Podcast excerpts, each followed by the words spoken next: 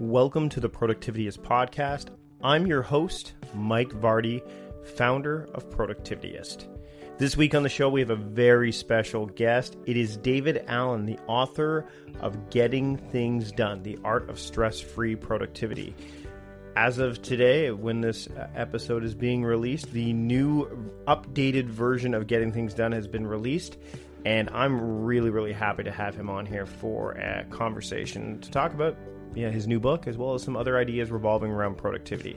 This isn't my first rodeo with David Allen. I've spoken with him on a number of occasions and even had the opportunity to meet with him at South by Southwest in 2014 as we both were speaking at the same time shared a green room together, and were able to finally connect face to face. So, thanks again for listening. This is the uh, a bit of an abridged interview, uh, as opposed to the interview that the uh, Patreon supporters get for the podcast. So, if you're interested in supporting the podcast and getting more exclusive content, and throwing a little bit of uh, you know monetary support our way, you can head over to patreon.com slash productivityist and you can take care of that there but let's not wait any longer. Uh, we've procrastinated long enough.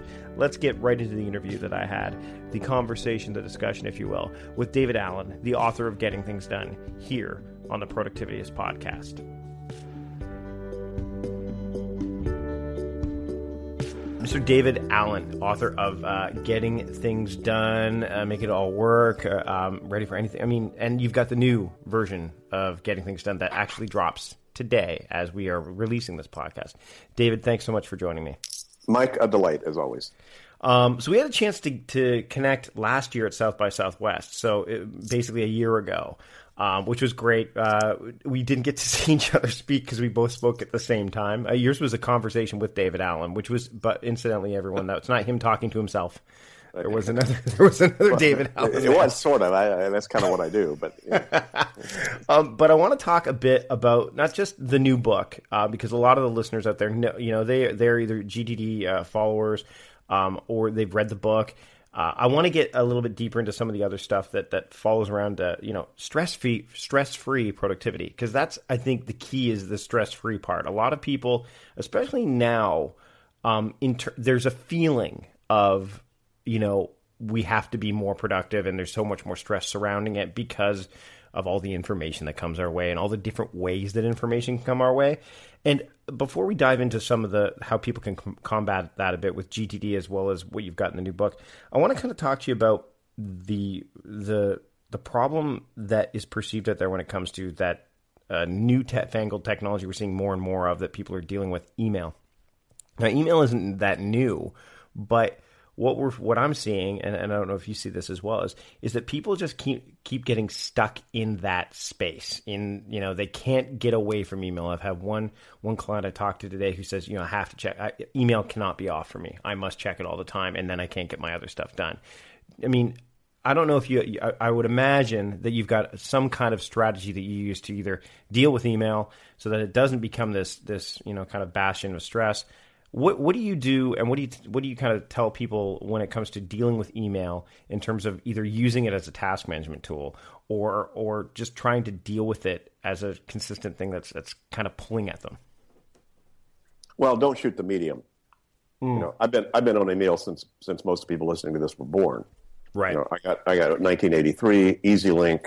You know, with a Radio Shack Model 100, I traveled with with alligator plugs to plug it into the wall with my I don't know four point nothing modem to try to connect in with that. So I've been around that game a long time, and, and wow, we wouldn't even have this conversation if there weren't for email. So you know, obviously that's a that's a kind of a duh. Don't shoot the medium. The, the issues, the issues, in, in a way, it's good news for me because all, all of the plethora of email and constant on, and you know, constant accessibility uh, about that is forcing the issues about you know what people are really about, what they're doing, what's meaningful, what's not. Uh, there's two spins I have on this right now, and I, I have to do a, a, very important sidebar on this, Mike. A book I didn't write, so this is not a paid political announcement. Brand new book out called Brain Chains. Two words: brain chains, as in the chains around your brain, by a guy named Theo Compernolle, C O M P E R N O L L E, who lives in Brussels right now but it is a compilation of lots of new and the last decade of research in neuroscience about how all of that always on stuff is absolutely pretend that that's improving anybody's productivity in terms of the new generation, the digital generation. Do they have different brains? No, they don't. It took a million years to develop what we got. They're not going to change it in 10 years, believe me. And it, its limitation is now being overwhelmed by what people are trying to put in their brains and trying to keep in there. And a lot of new data about that. In other words, your brain actually cannot multitask, and when you try to do that, your switching costs are, are, are absurdly uh, uh, detrimental. So th- there's a lot of data about that right now. The other data that also it has to do with email is how addictive it is. You know, literally addiction, as in dopamine hits that happen when you get an email ping or think you do. Fascinating data that even just thinking what might be landing in your smartphone or your email actually gives you a dopamine rush. And the dopamine rush, believe it or not, actually you get it even if 99% of your email is crap. Yeah, yeah. you still get it. It's just the 1%. It's like the, actually the more random the positive reinforcement, the deeper the addiction. Well, so there's a there's a lot of data about that right now, which says, yeah, there's a certain portion of the fact that this always on dopamine rush producing dinging is uh, undermining. And it's not you need to give that up. It's just, well, wait a minute, just be aware that that's happening or is likely to happen. And then what are you not doing because of that? What are you avoiding because of that? So, back around to the initial question you asked, the other spin on this is that, um, and, and, by the way, the guy who wrote that, Theo and I, are, are, are, are uh, combining our resources to do a workshop in Amsterdam in the fall together. Because the necessity for GTD to be able to chunk essentially the information that is potentially meaningful to you. So it's not constantly nagging at your brain is absolutely survival stuff these days. You've got to do that. And if you're not you're living in emergency scan mode which is then that constant trying to multitask which your brain can't actually do which is just compounding all the stress about what's going on there. And and, and back to the neuroscience you know the um, uh, tierney and baumeister in their book willpower which was a great book that that began to you know, uh, aggregate some of this uh, research about the brain. They're the guys who popularized the idea of decision fatigue. So the, ref- the, the reflective part of your brain, which comes out of the forebrain, the executive function, is one that actually gets tired. Every decision you make draws down its horsepower, mm-hmm. and and there, you have a limit to the number of things. So you don't want to be trying to force yourself to make decisions at the end of a long decision making day. You, you, you got no juice. Yeah. Right. You will then revert to your reflexive brain, which is the limbic brain, the survival brain, and it basically is just going to be whatever's present, latest and loudest. You know, survive, eat or eat or be eaten. You know, uh, the, kind of the part of the brain that evolved to do that, and that's not a very trustworthy part of your brain. So, the, all that point is is that if you still leave a bunch of stuff that I still haven't decided what it means or where it goes, and I have to redecide what to do about it every time I open my email app, that you've just added huge amounts of, of, of drain on your cognitive horsepower. Mm-hmm. So, so again, we're now getting scientific data that says you better chunk these things into into the categories that they mean. And again, most people are lit. You know, back to actually your initial question. Most people don't zero out their backlog of inputs, including email, every 24 to 40 hours like I do. If you do that, you don't need to be in your email all day. Sometimes I'm there all day because why not? You know, I'm sitting here, I'm hanging out, and, and it's a great conversation. And I got an open door office, you know, it's yep. just it's just digital, not not physical. But there are times when that's fine. It's exactly what I want to do. You know, then nothing nothing inherently wrong with that. You know, a lot of that depends on what else I'm trying to do. And am I doing that to avoid something I ought to be doing? Well, that's another issue. Mm-hmm. If. I'm doing that because I just want to be spontaneous and open and see what's coming in, you know, in my world, it's much. I'm much freer to do that. The more my backlog is at zero. If my backlog is at 2,000, still unprocessed things that are dinging at me, yelling at me, whispering at me, or whatever, call, hey, decide about me, do something about me, and there may be something potentially significant in there, then anything that's new input feels bad. It feels like an interruption and adds to stress as opposed to, wow, hmm, new opportunity to engage with my world. I want to touch base on context because I know when I try to explain context to people, I don't know if you mean it's just one of those things where people are so linear minded when they work by project. So they're very, you know, I know if I go through step A, step B, step C through this project, I'll get it done. But it takes a lot. I mean, they, they get to, across to a point where they're stuck on something and they can't move it forward. And so you try to say, okay, well, what if you worked by context? And they're like, well, what? Explain it to me. And you what is the way that you find that resonates with not just the, the people who are GTDers that really okay yes this is what a context is but for those who are who have never even thought about working by context even though they probably have worked by context how do you kind of you crack that nut? Because it's one of those things where I think people are so used to working in a linear fashion that context may not seem to be as as linear as it could be. Does that make sense? It does, however, Mike, you might want to reframe context because they're just talking about context called context by project or context by linear sequence. Mm. They're all context. Yeah, no, it's and true. It's you're going to hear you're you're you're this is new field in all of technology that's going on. It's context based stuff, but context context could be how you feel. Context could be where I am physically. It could be context could be I, I have a I have an action list called creative writing, which is the same context as at computer, but I needed to spin that out of my at computer stuff because a lot of my at computer stuff is stuff I can handle at my desk, sitting sitting upright, you know, just managing the business of the day kind of things that require that. And then I need to I need to be I need to sit down. I need to lay back a little bit and put my computer in my lap as opposed to on my desk in order to do the creative writing stuff. So I found like right now I have two very different kind of contexts and it's very useful to see my work in those things. If I blend those together, then in either place I feel overwhelmed because mm-hmm. I don't feel capable of doing creative thinking while I'm sitting at my desk, but I've got a bunch of creative th- thinking staring at me. But if I'm just sitting back, you know, then I, I see all this other work to do, and I can't really focus myself on the creative context I need to be in. I need to be in a reflective mode. I need to be able to have, you know, a, a little bit of a time base, you know, a time um, window here to be able to then get into the flow of some thinking and some creative writing. So if you, you know, that's if you un, if, if you think about that, that was that was again down in the weeds, but there is some subtlety here in terms of those distinctions, and there's absolutely nothing wrong with either way. It's mm-hmm. called, hey, well, pick out your context. You want to organize all your actions by projects? Go right ahead. Absolutely.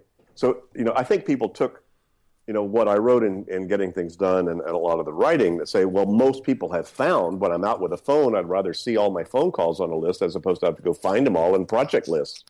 It's like, yeah, duh.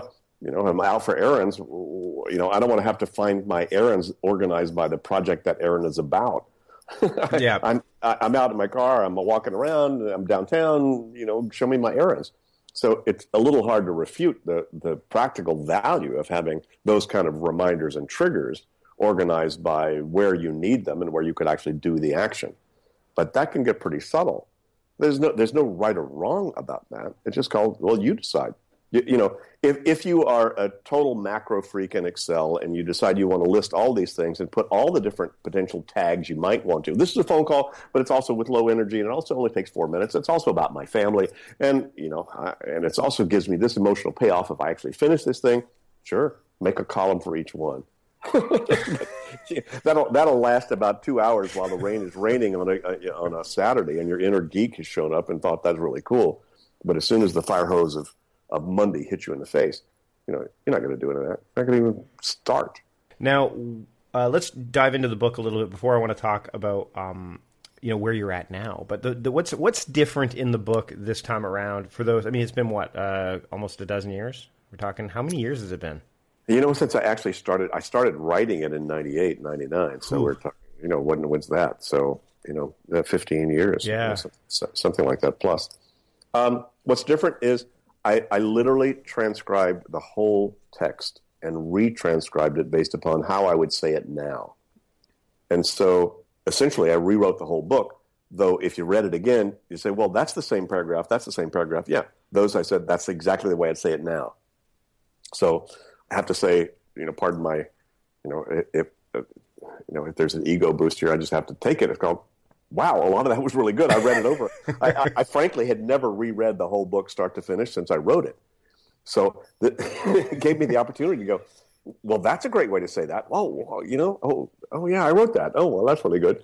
But then there was a good bit of language that, um, from more maturity of my awareness of this methodology and the sublimity of its application and, and its implications, that I, I I refined a lot of my words in the book to make it more evergreen more like, hey, in 2190, when we land on Jupiter, they can still read this book and go, oh, God, we need an in basket and we need to make next action decisions. So the methodology didn't change.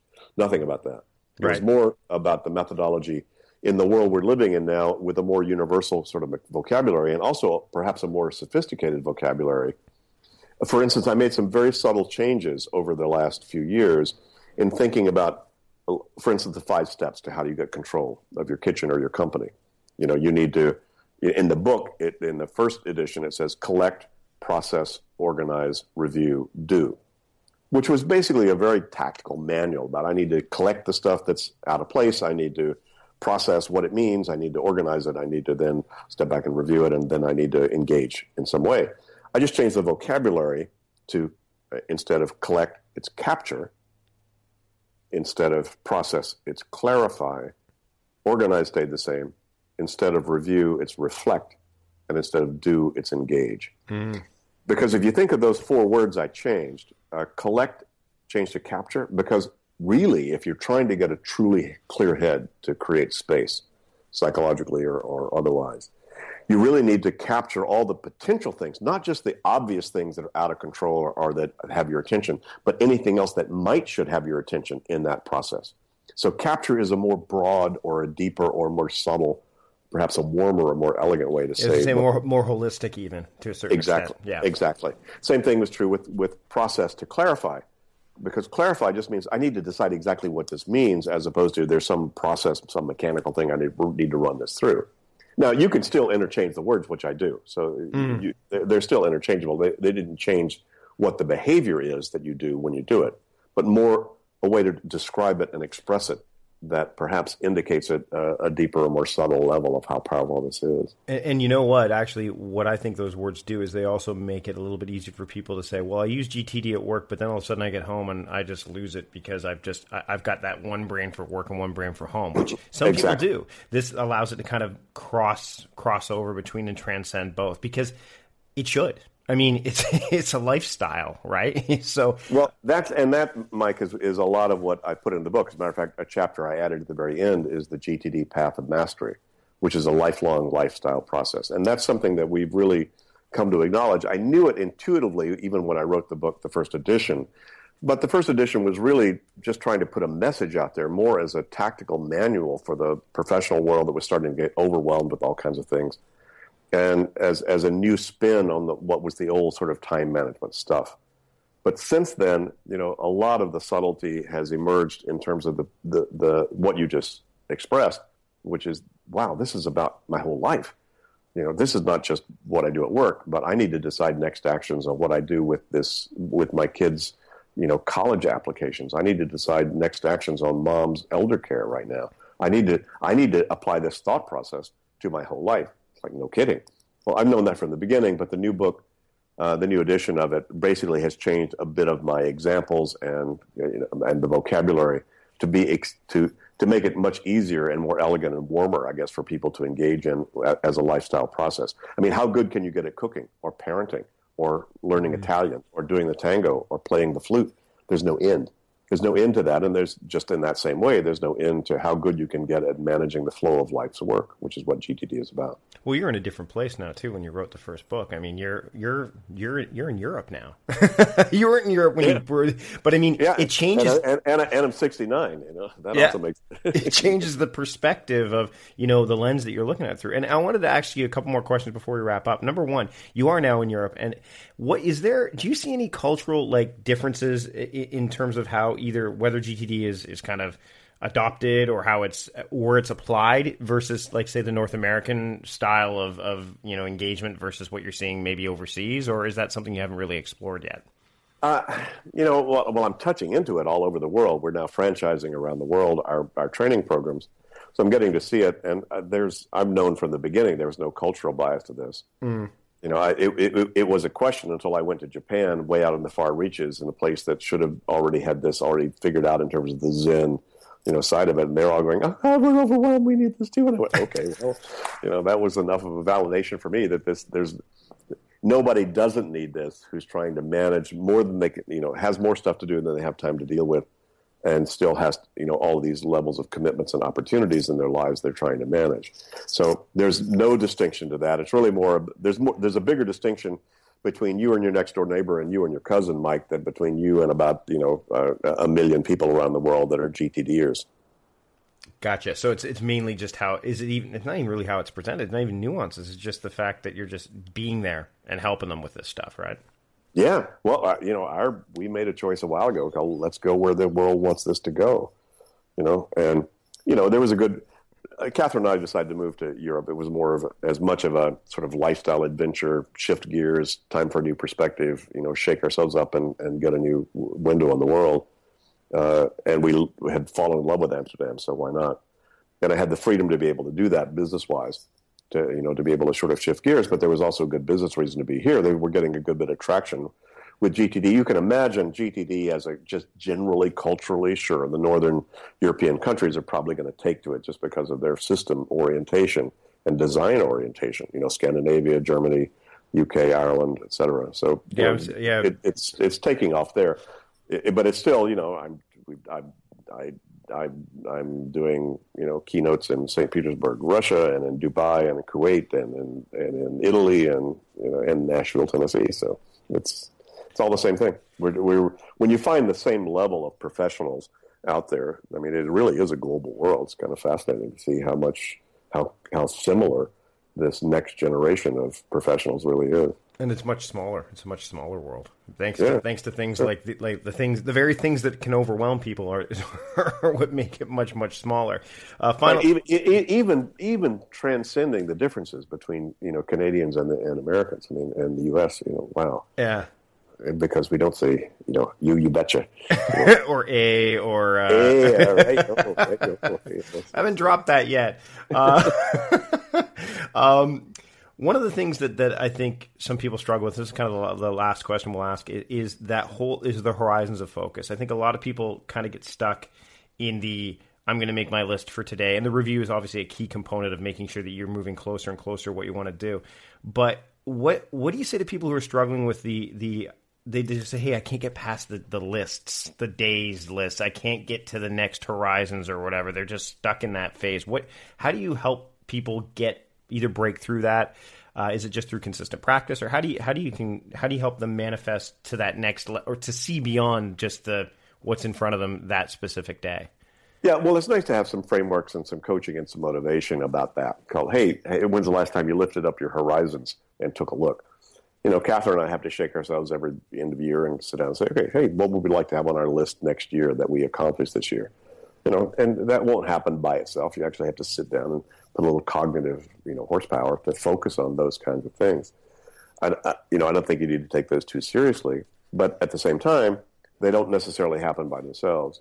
And all those levels, we, we actually are in all those levels, I think. So it's like, how much more conscious do you need to be about them? Mm. But there's, I think, you know, a lot of people take them, in a sense, uh, not sincerely enough and too seriously. right. You know, the, the, I, I, think there's that sort of paradoxical combination where you have to realize how powerful imagery is, and what you put your focus on is where you're going to start leading your life, and you're going to start to put a lot of things in motion. You know, wherever you're putting your creative focus, and you can't help it if you're conscious putting your creative whatever you're looking at. So, uh, I couldn't get it any simpler than the six horizons of focus. That that was as simple as I could get the different sig- significantly different levels that people have commitments on themselves. Why am I on the planet? What's my vision of success if I fulfill that, you know, wonderfully? What do I need to accomplish in the next short period of time that will get me there? What are the things I need to maintain at some level of standard so I have a healthy body and enterprise? And then what the projects I've got, and what the actions I have to do about all those? I, I just couldn't get any simpler than that. All of those are relevant. Now, how conscious do you need about all those? As conscious as you need to be to basically be present. so, mm. you know, hey, is it time to have a conversation with your boss about your job description? Is it time to have a conversation with your family about where you want to be five years from now and your lifestyle and what's going on? Is it time to have a conversation with yourself and any spiritual advisors or life coach advisors about what your purpose on the planet is and where you really want to be, lifestyle and career wise? You know, so all of those are great conversations. You don't have to have them all all the time, but you need to be aware that maybe that's the level or horizon I need to have a conversation about.